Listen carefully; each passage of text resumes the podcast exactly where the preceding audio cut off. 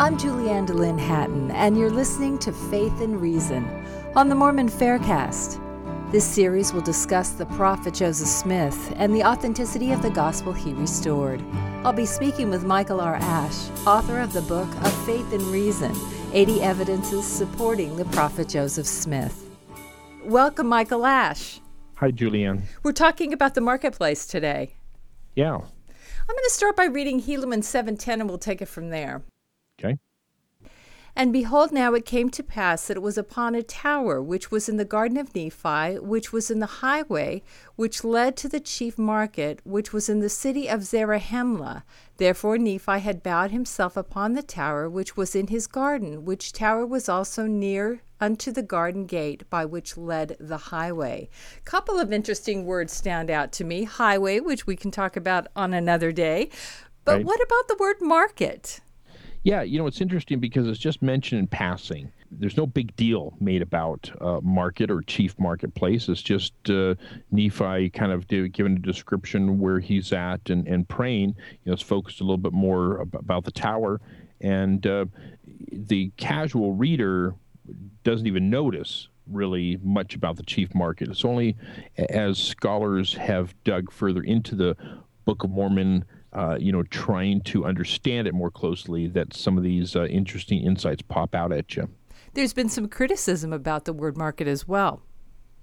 Yeah, it's you know, uh, market sounds like something that would have come from uh, Joseph Smith's time. You know, uh, certainly in his area in the in the frontier, you you had you know markets that people shop to. Sounds like something that even is familiar today. We have farmers markets that uh, people uh, shop at, but this is in relation to an ancient culture and ancient Native Americans, which in, Joseph Smith's worldview, that would have only made sense pretty much to the Indians in, in his area.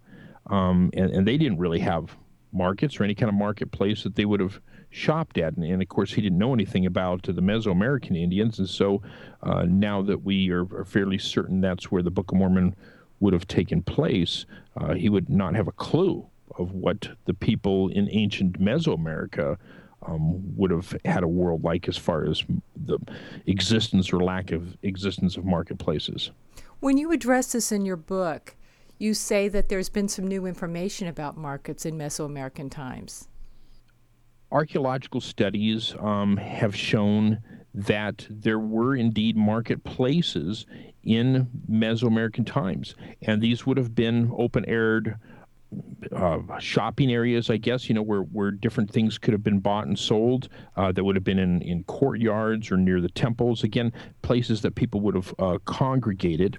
And um, there was actually even what non LDS scholars have referred to as a central market. You know, because in the Book of Mormon, where in, in, in Helaman, it mentions uh, the chief marketplace. And if there's a chief marketplace, then there's lesser marketplaces as well. So there would have been more than one. And that's exactly what non LDS scholars have made mention is that uh, there was a central market. So, that, again, suggesting that there would have been smaller marketplaces. Why did you think this was important to put in your book of faith and reason? I think it's just uh, one more additional evidence that supports the Book of Mormon. It's a correlation. Uh, in science and in history, there's a lot of things you can't prove things uh, based on past. For the most part, you can't. And so um, scholars study the past based on correlations, uh, things that that basically align together to paint a picture.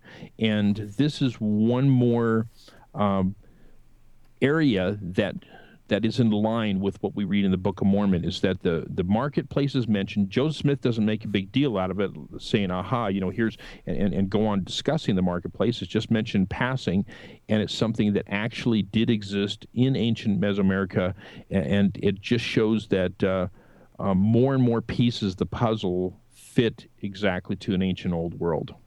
Thank you, Michael Ash. Thank you, Julianne.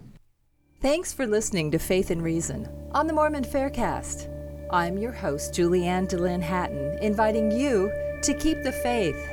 Michael R. Ash is the author of the book Shaken Faith Syndrome Strengthening One's Testimony in the Face of Criticism and Doubt, as well as the book Of Faith and Reason 80 Evidences Supporting the Prophet Joseph Smith. Faith and Reason is produced by Tom Hatton with music courtesy of Arthur Hatton. The opinions expressed in this podcast are not necessarily the views of Fair Mormon or the Church of Jesus Christ of Latter day Saints. You can support this podcast by subscribing to it in iTunes and by rating it and writing a review. Questions or comments can be sent to podcast at fairmormon.org or you may join the conversation at fairblog.org.